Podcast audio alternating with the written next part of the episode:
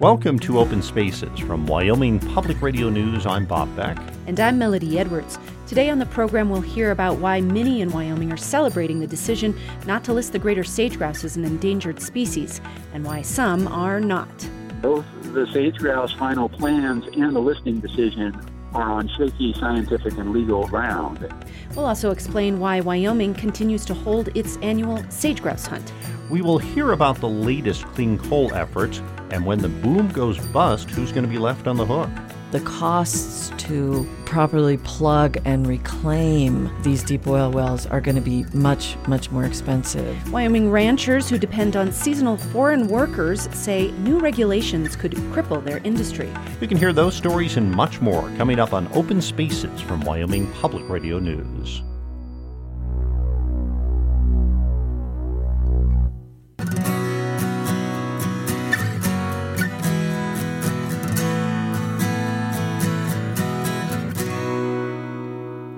Welcome to Open Spaces from Wyoming Public Radio News. I'm Melody Edwards. And I'm Bob Beck. You might have heard a strange sound this last Tuesday morning a sigh of relief from ranchers, oil and gas workers, and miners all over the West at the announcement that the greater sage grouse won't be listed as an endangered species. But as Wyoming Public Radio's Melody Edwards reports, you probably also heard the slapping of foreheads from wildlife advocates who say the grouse needs full federal protections if it's going to survive. The U.S. Fish and Wildlife Service has concluded that the greater sage grouse does not need protection under the Endangered Species Act.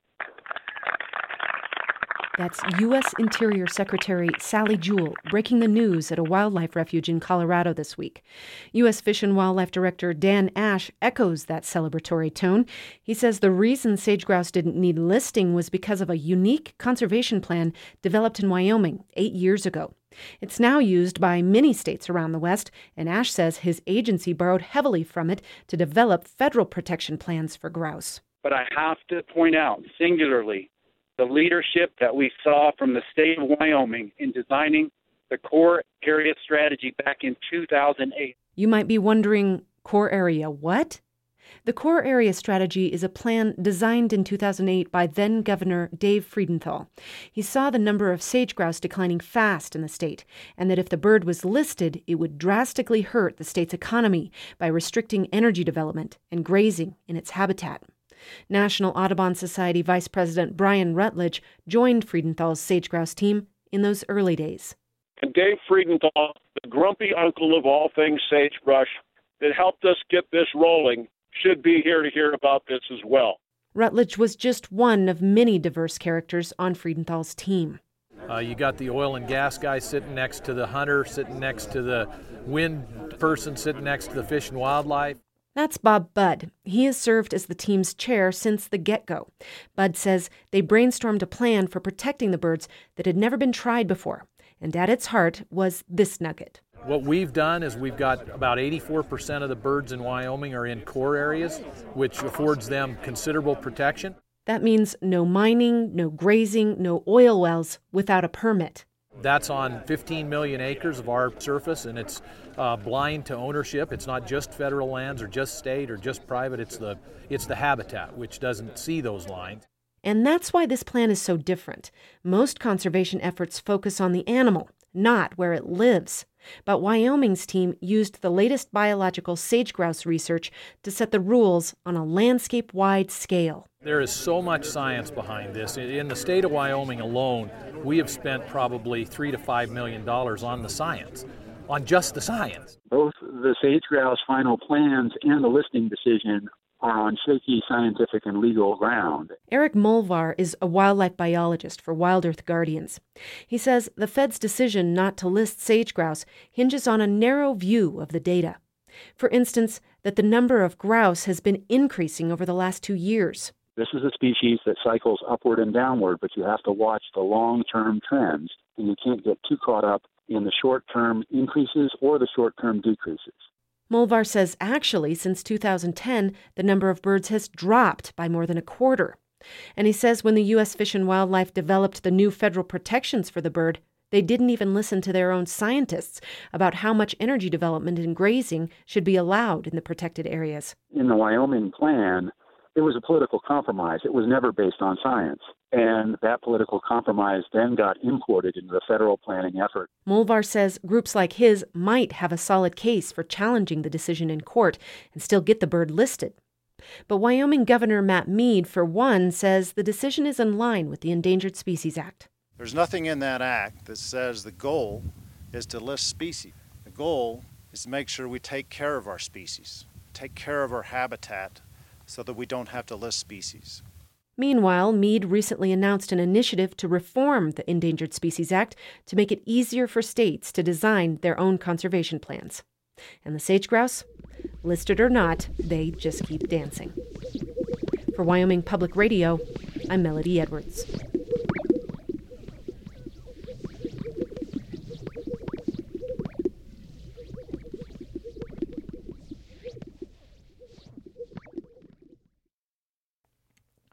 Last weekend, Wyoming's annual sage grouse hunt began. Many hunters were worried that this could be the last hunt in a while since the bird was facing the possibility of getting listed as an endangered species.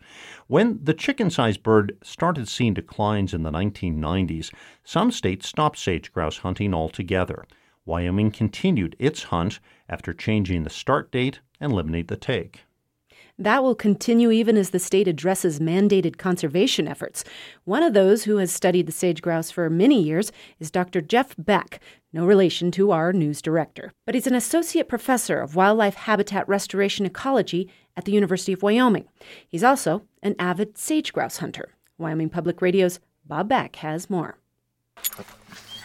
It's a beautiful Saturday afternoon in southern Wyoming as Jeff Beck and his nine year old yellow Labrador retriever, appropriately named Sage, pull up to one of his favorite hunting spots. I, I went on my first sage grouse hunt when I was 16 or 17, and I have probably gone at least 30 years or so in total since I began hunting sage grouse.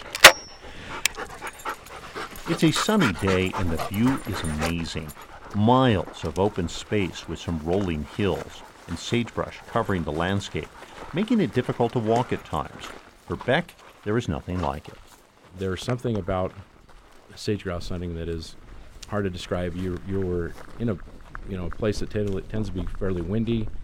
Um, it smells like sagebrush. You're walking through sagebrush. You um, may walk all day and never see a bird, and then everything can change so quickly. Maybe that's why it's so exciting. Back in Laramie, Beck's laboratory is actually studying the impacts of hunting sage grouse. Researcher John Dinkins is conducting some of the studies. He says those impacts are difficult to determine because if agencies like the Game and Fish think the numbers are down, they limit the amount of birds that can be hunted. And so it's really difficult to tease apart whether it's the hunter harvest itself that was causing the decline or if it's another factor or you're in a cycle or so on. But Dinkins says wildlife agencies are watching the numbers closely. Range wide, state management agencies have really put a lot of effort into reducing any potential for negative um, effects of hunter harvest. Some states, like Nevada, drop sage grouse hunting when the local population drops substantially. Wyoming Game and Fish Department Deputy Chief of Wildlife Scott Smith says they worked hard to preserve the hunt in this state. It's a traditional hunt. Uh, a lot of youngsters, um, some of their first upland bird hunting experiences are with uh, pursuing sage grouse on a beautiful September afternoon. Smith says the department pushed the start date of the hunt to allow hens to hide and have chicks. They also disallowed hunting in areas where sage grouse numbers were low, shortened the season, and then limited the numbers that hunters could take. Smith says their numbers show that this approach and other conservation efforts have worked. We feel there is a, a healthy population of sage grouse, and a very conservative hunting season uh, does not lead to population decline. Hunters also let the department know how sage grouse are doing. Most population counts are done in the spring, but in the fall, hunters are asked to collect feathers of the birds they shoot. Researcher Dinkins says that tells them a lot they have a much better feel for how sage grouse are reproducing across years with the data that they're getting from the hunters. As a researcher of sage grouse and a hunter, Beck admits that there are occasions when he questions whether he should hunt. It is a conflict. It is a conflict. And I have friends, fellow researchers, that would never hunt sage grouse because they personally feel that it's a large conflict of interest for them. For myself, I recognize the role that the hunters play in conservation, and I also uh, I use the meat. I, it's something that I enjoy to eat as well.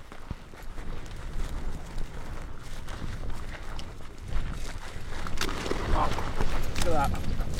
I bet there's another one in here. See that? How did the story end? On this day. Jeff Beck did not decrease the sage grouse population. They went over, they're going over the hill, right where we were. but, come here, Sage. For Wyoming Public Radio, I'm Bob Beck. I, I hesitated on my shot.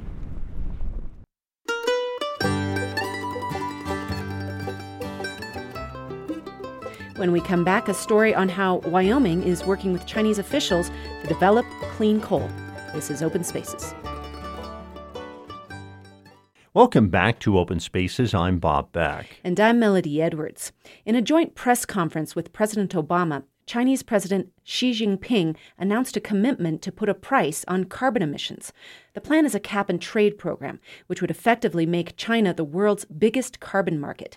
It's a key part of joint efforts by the U.S. and China to find cleaner ways to burn and use coal. Inside Energy's Leigh Paterson recently traveled to one of China's main coal producing provinces to see what the country is doing to clean up coal. After driving through the dense, concrete capital city of Taiyuan and then miles and miles of countryside, smokestacks emerged in the distance, peeking through the trees. We arrived at a brand new coal fired power plant owned by Chinese power company Shanxi International Group. welcome. A large crowd of executives, employees, and translators quickly swept us inside. We rushed through a large, bright lobby, complete with a badminton court and a goldfish pond.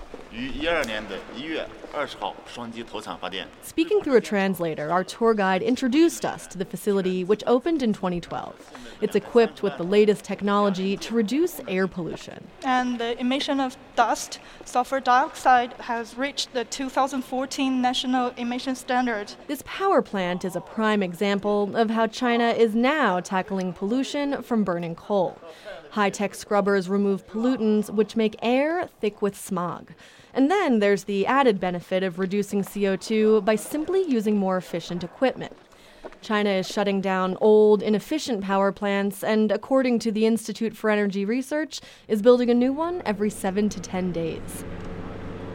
Back on the bus, I caught up with David Wendt, head of the Jackson Hole Center for Global Affairs. Wyoming and Shanxi are the two largest coal producing states and the two largest carbon emitting countries. His group has been organizing these sorts of trips for over a decade, and this year they brought me along. Their goal is to explore ways to collaborate with the Chinese on the challenging issue of lowering carbon emissions. Uh, and particularly through joint investment in these technologies, I believe together we can get the job done. Our itinerary in Shanxi was packed. Inspirational music welcomed us to the fifth annual Low Carbon Forum, a jam packed conference focusing on cleaning up a high carbon resource. And then there were meetings with local officials, as well as tours of a coal mine methane site and a facility that turns coal into marketable liquids. It was all choreographed and paid for by the local government, and although there was a lot of vague talk about going green, there were few specifics. But for a very clear picture of how urgent the emissions problem actually is, just step outside. In Taiyuan and then in Beijing, smog hangs heavy, blocking skyscrapers from view. It irritates your lungs and eyes. I even felt like I could taste it. My name is Ming Sung. I met Sung near his home in Beijing, the night before he left to be part of President Xi's U.S. delegation. He's an engineer by training and now an advocate for clean coal technology. The Mother Nature uh, used to have a balance, and we need to bring it back into balance. Otherwise, our children, our grandchildren will suffer. Both countries are working on it in part through a joint venture called the U.S. China Clean Energy Research Center. Coal is not sexy, but we would like to transition into clean coal technology. Sung said the Chinese government is coming around to the idea slowly, mostly because coal is their main fuel source. But why not focus on wind and solar instead of putting resources into cleaning up coal? Well, less doesn't mean zero. I don't see any time we get to zero yet. In fact, while coal demand in the U.S. is down and China's coal consumption has weakened with its slowing economy, the two countries are not anywhere near zero. The U.S. gets around 40% of its electricity from coal, and in China, it's double that. For Inside Energy, I'm Leigh Paterson. In recent years, solar energy has gone from the fringe to mainstream. Solar costs have dropped dramatically, while solar installations have similarly increased. Solar still provides less than 1% of the nation's power, and in states like Wyoming, it's virtually non existent. But many predict solar power will play a much larger role in the future. Among them is Philip Warburg, author of the recently published book Harness the Sun America's Quest for a Solar Powered Future. He joined Wyoming Public Radio's energy reporter Stephanie Joyce to talk about what he learned on his tour of solar projects all across America. So, one of the things that you note throughout the book is that solar has really gone from being an energy source that was almost exclusively appealing to environmentally minded consumers to having really a more broad spectrum appeal. For example, you talk about how solar has become very popular with uh, many libertarians who see it as a way to challenge utility monopolies. Can you explain how solar made that leap? For the past century, really, we've thought about electricity as generated by central power plants that are remote from our homes and businesses. Often people really don't even know where their power is coming from or what the source of that power is in terms of the fuel type used. What's great about net metered solar is it's very clear where that power is coming from, and we actually can take charge of generating a substantial portion of our electricity needs. You dedicate a fair bit of time in your book to something I hadn't given much thought to. I think there's a popular perception that solar is an environmentally consequence free energy source, but you say that's not the case. Can you explain what are some of the environmental downsides to solar energy?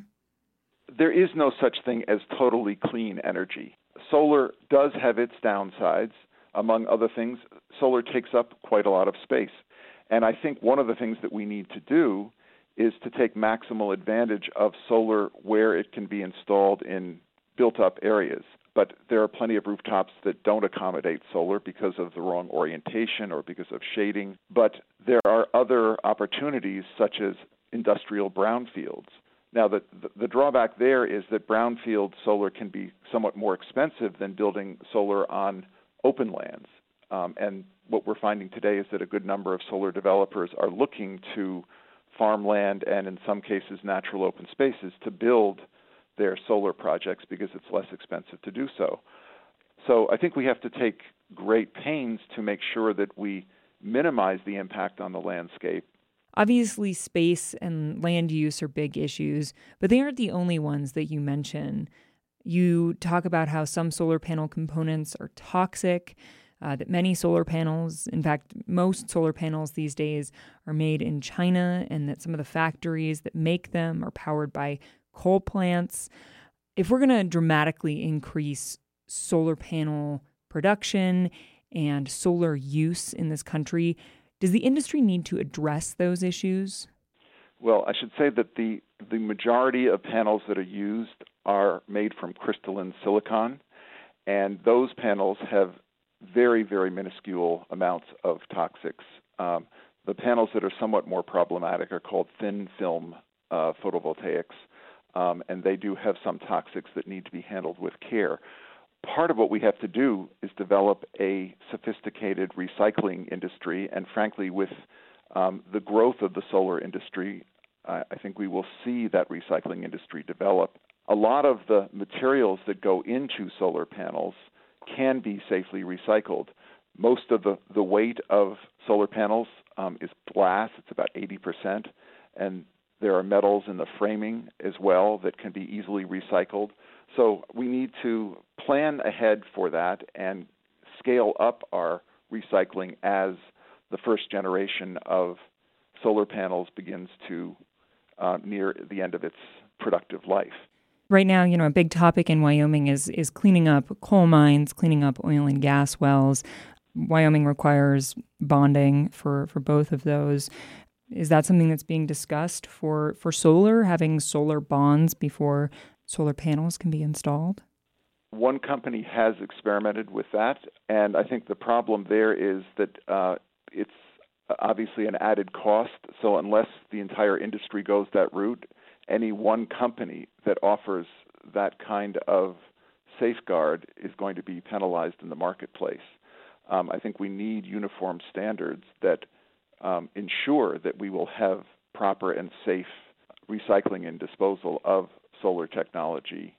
Solar still accounts for just a tiny fraction of our overall electricity use.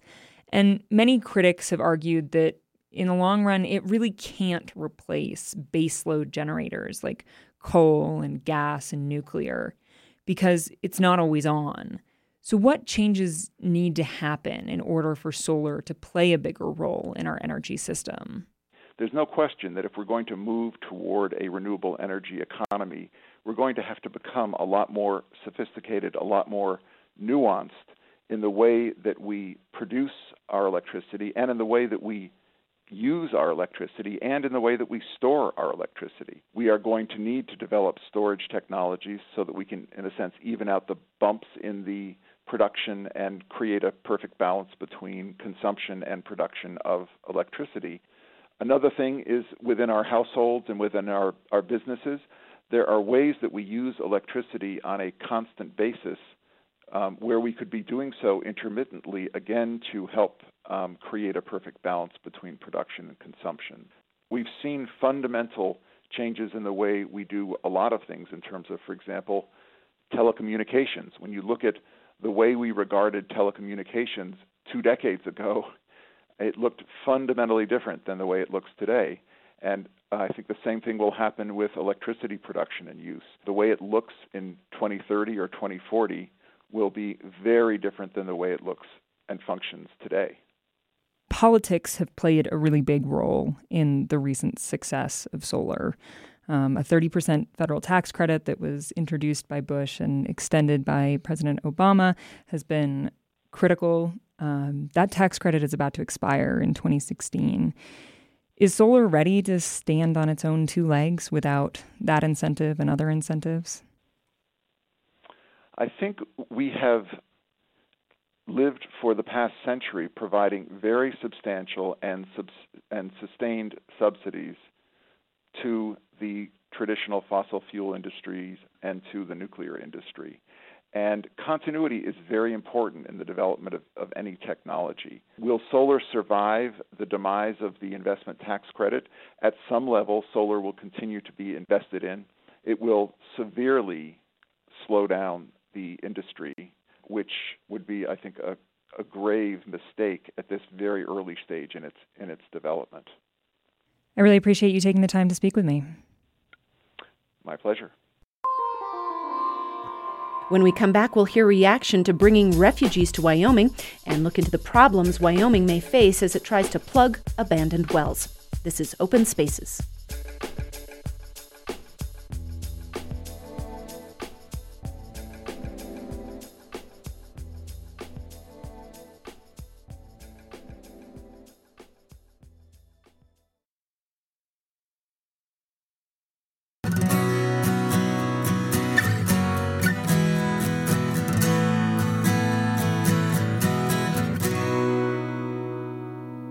Welcome to Open Spaces from Wyoming Public Radio News. I'm Bob Beck. And I'm Melody Edwards. President Obama has announced the U.S. will accept at least 10,000 Syrian refugees over the next year. Right now, it's unclear where those refugees will go when they arrive in the U.S., but we do know one place they won't be heading. Wyoming. It's still the only state without a resettlement program. Wyoming Public Radio's Caroline Ballard explains. Now, Wyoming does have residents who are former refugees people like Bertin Bahige, who came from the Congo. Today he lives in Gillette and he's a high school math teacher. Okay, I'll come to you. Coming, I'm coming. So after class, Bahige coaches cross country, tutors a homebound student, and then finally returns to his family.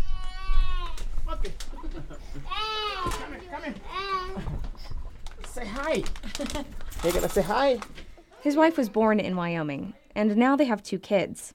Bahige says these 12 hour days are an effort to give back to the state. They gave me a, an opportunity to raise a family. And I work every day as hard as I can is a an act of thankfulness. You know, and that can be any other refugee. Bahige has made a home for himself in Gillette, but he is still pretty unique in his community. His wife Amanda says she didn't know much about refugees growing up. I mean, I grew up here in Gillette, and so even you know less diverse when I was growing up than it is now. I mean, I didn't have any exposure to any of that before meeting him. That lack of diversity and exposure spurred Bahige to action. Now he's an advocate for starting a refugee resettlement program in Wyoming. Resettlement programs help screen and sponsor refugees and then provide a stipend, orientation, and English classes to new arrivals. In 2013, Wyoming Governor Matt Mead looked at starting a refugee resettlement program. That did not go over well with everyone, especially with conservative legislators. Republican state legislator Scott Clem, also from Gillette, still doesn't like the idea. We're the least populated state in the union. Just a small change in the demographics here could upset the, the Wyoming economy, the Wyoming culture. Clem, along with other conservative lawmakers and citizen groups, say they don't like the idea of spending money to bring foreigners to the state's small communities. Wyoming's unemployment rate is lower than the national average at around 4%, but with the recent downturn in the energy industry, Clem says people are still worried about jobs and government spending.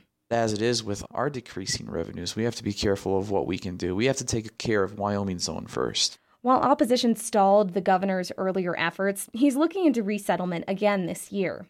He's tapped the Wyoming Humanities Council to put on public discussions where people can talk about refugees and the facts concerning a resettlement program. Shannon Smith, the council's executive director, says one of the main goals of the campaign is to explain what a refugee is and what sets them apart from asylum seekers or immigrants. There are major differences between all these kinds of people moving around the planet, and we need to help our state understand that and help us decide whether we're going to be the single state without any kind of plan to accept people.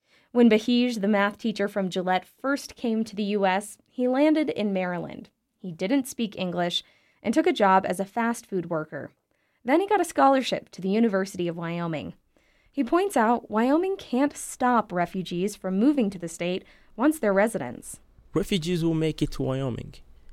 Either you know, is first arrival or second arrival. Somebody who, like me, was resettled somewhere else and made their way to Wyoming. That will happen. The Wyoming Humanities Council's first discussion panels about refugees and what a resettlement program could look like in Wyoming will start later this fall. After that, it will be up to the governor and legislators to decide what to do next. For Wyoming Public Radio, I'm Caroline Ballard.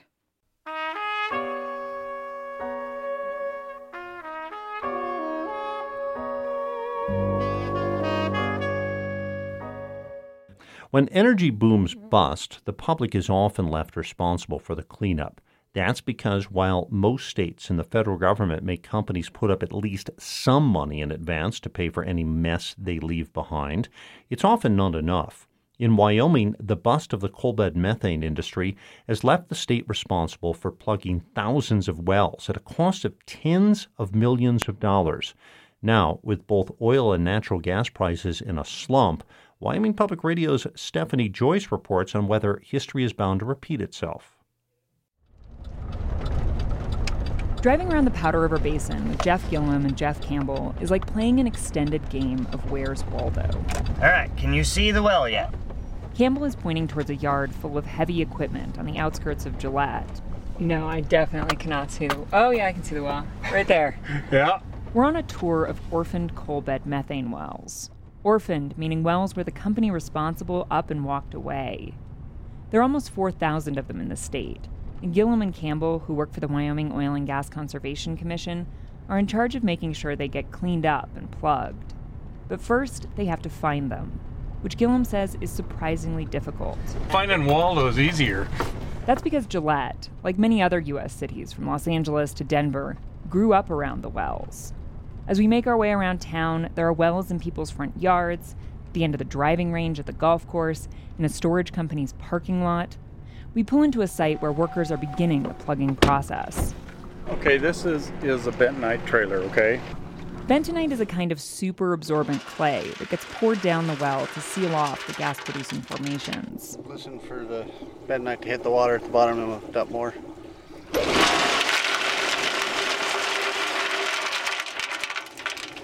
Once the bottom of the well is filled with bentonite, a cement crew comes in. Then a pipe cutting crew. It takes 20 guys and many hours from start to finish. Campbell says on a good day, the crews can plug five or six wells. A lot more work than a lot of people realize. It also takes a lot of money. Coal bed methane wells in Wyoming are relatively shallow, so they generally cost under $10,000 a piece to plug. But even so, the state expects it could cost up to $30 million over the next decade to clean up all those orphaned wells. That's not a small expense. But Joe Morrison, an organizer with the Powder River Basin Resource Council, says there's potentially a bigger one on the horizon the thousands of oil wells that have been drilled recently. You know, they're that much deeper, the pad size are are are much bigger. So the costs to properly plug and reclaim these deep oil wells are going to be much much more expensive. Tens of thousands of dollars a well. And given the falling price of oil and shaky financials in the industry, Morrison doesn't think that's getting enough attention in Wyoming or elsewhere in the country. I'm hoping that Wyoming, because we do have so much experience, that we, we can lead on this issue. Mark Watson is Wyoming's oil and gas supervisor. He recently proposed new rules aimed at protecting the state from future cleanup costs, but they may not be enough. Right now, companies can get a so called blanket bond that covers all their wells on private lands for $75,000. The new rules double that to $150,000. As far as where we came up with the number, you know, there's really not a lot of science to it because some companies it would be more than enough, and some companies it wouldn't be enough to plug all their wells. The new rules would also give regulators more oversight when wells are sold from one company to another. During the coal bed methane boom, large companies sold their wells and the responsibility for plugging them to smaller companies that then went under when prices crashed. One of the things we probably need to do a better job at is, is identifying companies that, that aren't solvent and identify them sooner than uh, we did when the coal bed play ended. But that's not an easy task. In the recent oil price crash, even some relatively big companies have gone bankrupt. And analysts see the potential for more carnage on the horizon. For Wyoming Public Radio, I'm Stephanie Joyce. The National Outdoor Leadership School, or NOLS, turns 50 years old this fall. The organization teaches outdoor safety and wilderness medicine and also has programs for leadership, networking, and general adventure in the outdoors. NOLS was founded in Wyoming and is still headquartered in Lander, where it serves tens of thousands of students each year. Wyoming Public Radio's Caroline Ballard caught up with John Gans, the executive director at NOLS, to hear his take on the school's 50 year legacy. Now, for those who maybe aren't so familiar with the organization, can you give us a little refresher on the school's history? Sure. In um, March 4th of 1965, Jack Nicholas, later Judge Jack Nicholas, and Paul Petzoldt signed the paperwork to incorporate NOLS, and Thyra Thompson signed the paperwork, and the school was off and, and running. And that first summer, we had students going to the Wind Rivers. Paul was on all the courses. Paul was a legendary mountaineer and educator. And the purpose of the school was to teach outdoor skills, to teach leadership in an outdoor setting, and also to teach a conservation ethic. All of those first courses for those first few years were conducted out of Wyoming, and the school spread from there. In um, the early 70s, it was on national TV, primetime TV, when there were only three stations and primetime TV meant something, and the school took off at that point. And since the school has grown, um, continued to grow to its present time, we now have 280,000 alumni of the school all around the world. We um, have a total of this last year educated a total of 23,700 students on courses around the world. And in many ways, even though Paul was a great visionary, he didn't envision what the school would become today. This is an organization, as, as you mentioned, based in Wyoming, and it does have that incredible international reach. Can you tell us a little bit about all of the different places in the world that this program reaches? Well, Caroline, I probably couldn't tell you about all of them, but I, or to be a very long interview, but I can tell you about a few of them. A couple of years ago, we operated on every single continent. Um, this last year, we didn't operate in Antarctica, but we sometimes do, sometimes don't. In our other programs, we really try and, number one, um, offer programs that will appeal to our regular student base, and those may be and often are primarily American students. But in addition, we want to make sure that the programming offers great value to the local country or community that we're in. And so it could be everything from training um, the land managers for Ngorongoro Conservation Area in northern Tanzania to training mountain guides on Mount Kenya or to training um, land managers and researchers, wilderness researchers down in the far tips of southern Patagonia and southern Chile. One of the goals the organization has listed is for diversity and inclusion. What exactly do you mean by that? Well, one thing we definitely see domestically, the profile of America is changing, as we all know, and the profile of the potential users and caretakers of our, our public lands are also changing. And so we want to reach the students of and the public of tomorrow and not just the public and the students of yesterday. The trends in America are toward a more urbanized society and also to a greater proportion of Hispanic population and also African American population and overall minority populations. And so that's been a big emphasis for the school. And this last year, 21% is an example of our students identified themselves as um, students of color or ethnically or racially diverse. Um, that's a big change over just 15 years ago. I'm here with John Gans, Executive Director of the National Outdoor Leadership School. And um, it seems like we're celebrating a pretty big milestone. Can you tell me a little bit about some of the 50th anniversary celebrations we're going to have?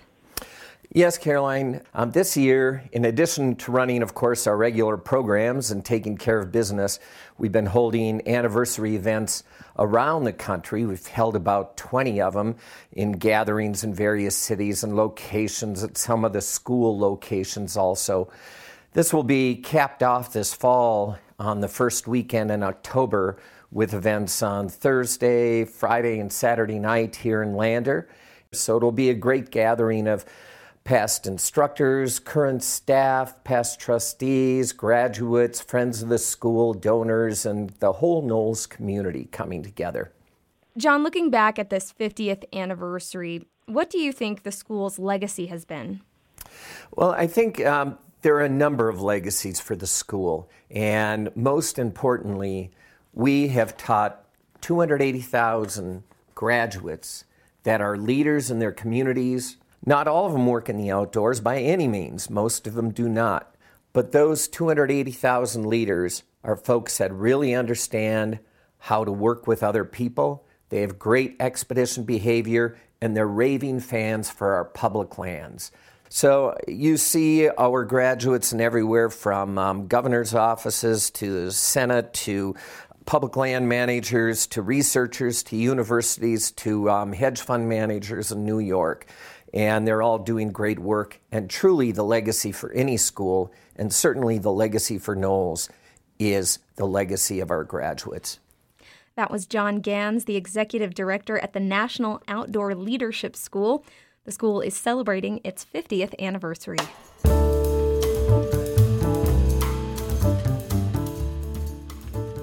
That was Wyoming Public Radio's Caroline Ballard speaking with John Gans, Executive Director at NOLS. When we come back, we'll visit an air park and attend a Peruvian soccer tournament. This is Open Spaces.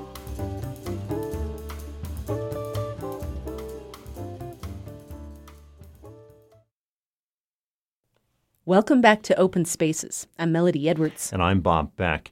Sitting in an airplane is usually cramped and stressful, but sitting in the pilot's seat is a different story. For people who really love piloting a plane, there is one ultimate dream living in an air park. That's a planned community where your garage is a hangar and the runway is in your backyard. Wyoming Public Radio's Miles Bryan visited an air park just outside of the town of Alpine and has this report. Many of us begin our day with this the sound of the garage door opening.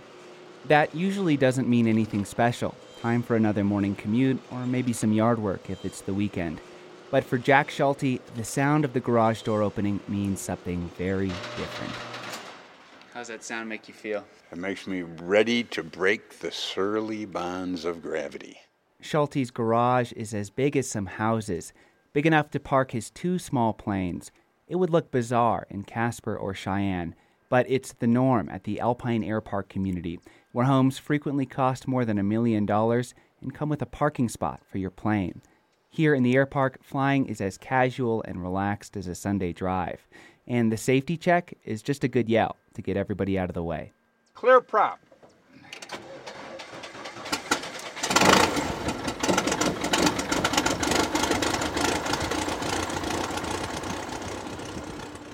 Schulte says he flies every day that weather allows, and I can see why. The rolling forests and craggy mountains below us are breathtaking.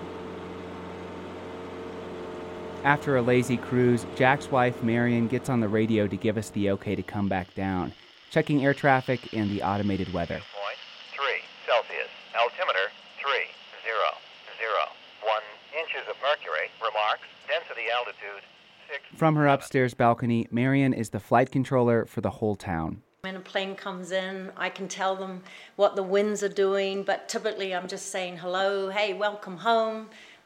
People love it because where on earth do you fly into an airport and people say, hey, good to have you back, that kind of thing. People come from all over the country and the world to live in Alpine Air Park. Usually over 60, retired, and wealthy enough to afford a home near Jackson, they come together over a shared passion for all things flight. I honestly had good friends in my mind until I discovered coming to Alpine Air Park. Stan Dardis and his wife Sharon built their Alpine home after moving to Wyoming from Minneapolis. These are truly good friends. We don't care what you've done in the past. We talk about what our common interests are now and our values. Wyoming's Alpine Air Park has only been around for the last decade or so, but air parks have been a fixture in the U.S. since World War II, when hundreds of thousands of men picked up the skills and, for some, a passion for piloting planes. Some of those men built air parks to keep it up after the war. There are about 600 air parks in the U.S. today. I grew up flying airplanes. I guess I don't really remember learning to actually fly an airplane. I just started at a very young age. My dad saying, Here, hold this, keep the wings level, and go that direction. Ben Sclair grew up on an air park in Washington state. He also runs a website called livingwithyourplane.com, which has information and real estate listings for air parks across the country. He says the air park that he grew up on and most others are a lot less ritzy than the one in Alpine. Until I was six or seven, we lived in a double wide um, manufactured home. We had a hangar and a double wide. Sclair says business has been good for airpark realtors of late, but he says the survival of air park communities like Alpine's faces an uphill battle. The rising cost of small planes, fuel, insurance, and pilot training has meant the number of private pilots in America has been dropping by about 5 to 10,000 every year since its peak in the 1980s. Back at Alpine Air Park, Jack Schulte says, yeah, there are a lot of gray hairs around. He's 66 and didn't start learning to fly until his 50s. But he says being able to wake up and fly every day keeps him young. For me, it's a dream come true, and at this stage in my life, to have something that gives me so much enjoyment and satisfaction is a, is a great blessing. For Wyoming Public Radio, I'm Miles Bryan.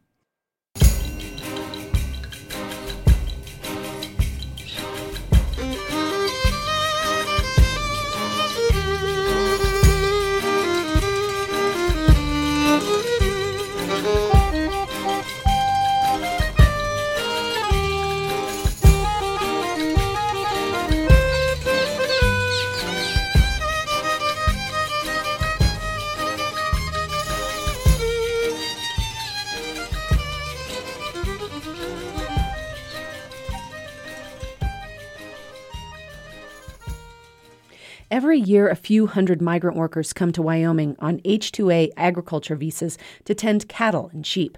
The region's reliance on that program was on full display recently in Wyoming's Little Snake River Valley, where more than 100 ranch hands went head to head in an all day soccer tournament.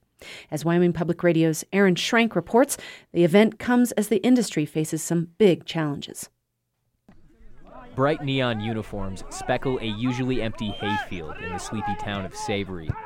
Two soccer games are in full swing, and almost all of the players are guest workers, like Dante Bruno. We're here to play sports today. We are Peruvians. The majority of us here are Peruvians. 38 year old Bruno and his teammates wear pink pullovers that read Sheehan Ranch. He's been working at the ranch in Baggs for the past 15 years. Bruno says the work is hard, but not complicated. This is cows. Pretty much cows. Bruno works here nine months a year, and he earns the minimum monthly wage for the job in Wyoming. 875 dólares. Eh, 875 bucks. Plus room and board. Some guys on the field today make more, others less, depending on what state they live in, what work they do, and what the ranchers who hire them are willing to pay. Each of today's soccer teams is sponsored by a ranch. Savery rancher Jack Cobb started this tournament six years ago. It's supposed to be a fun day just to get them out and give them a chance to socialize with each other and just play soccer. Somebody, let's go. Cobb says the event serves to celebrate the mostly Peruvian migrant workers whose labor has been his industry's lifeblood over the past decade. Back when I was a kid, we had, you know, American workers, and then as the oil and gas field developed, they went to higher paying jobs, and we went through the Mexican labor, and then they went looking for higher wages, and so the Peruvian, through an H2A program, has just saved the ranching community. But now, Cobb says the industry is in trouble again. This year, the Department of Labor proposed rules that would more than triple the $750 base wage he's required to pay his Peruvian sheep herders. That's going to be devastating. I mean, it will be. For communities like this that are small family ranching, they're going to die. You know, I have no problem if we need to pay these guys more because they're worth every penny of it. James Kelly Sewell manages the Lazy C Two Bar Ranch in Slater, Colorado. There's too many of these Peruvians working at base wage. At this day and age, even 650 750 a month is not enough money. So 1200 1500 2000 they're worth it. Sewell's H2A workers earn $1,200 a month. Trade groups say the new regulations will cripple sheep ranches and grazing operations, but Sewell thinks employers can afford it. He stands on the sidelines as his ranch's team pulls out a win. This is just a big deal for these guys. They wait for a year to play. It's quite something to take home that trophy, but uh, it's a big day. Most of these guys will be so sore tomorrow they can hardly work, but none of us care. Reports of abuse, fraud, and poor conditions have long plagued the country's guest worker program. A 2010 survey of sheep herders in Colorado, Wyoming, and Utah found that more than 70% lacked toilets and half had no electricity.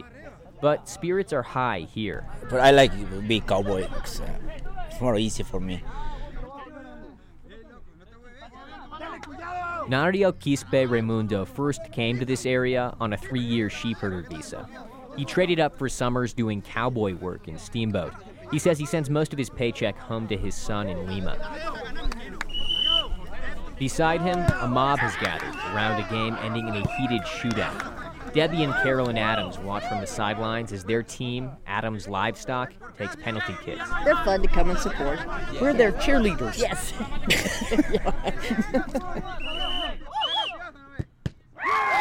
Debbie says they come and watch this tournament every year.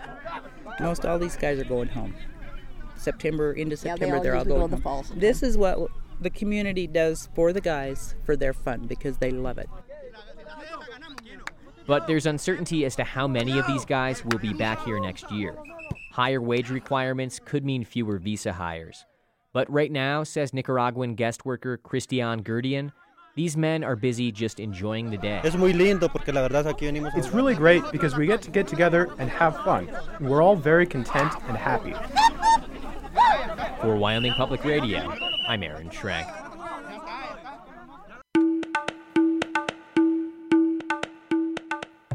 That's our program for this week. If you missed any part of the show or want to listen to an individual segment, simply go to our website at wyomingpublicmedia.org. You can also sign up for our podcast on that website and on iTunes. Anna Rader is our web editor.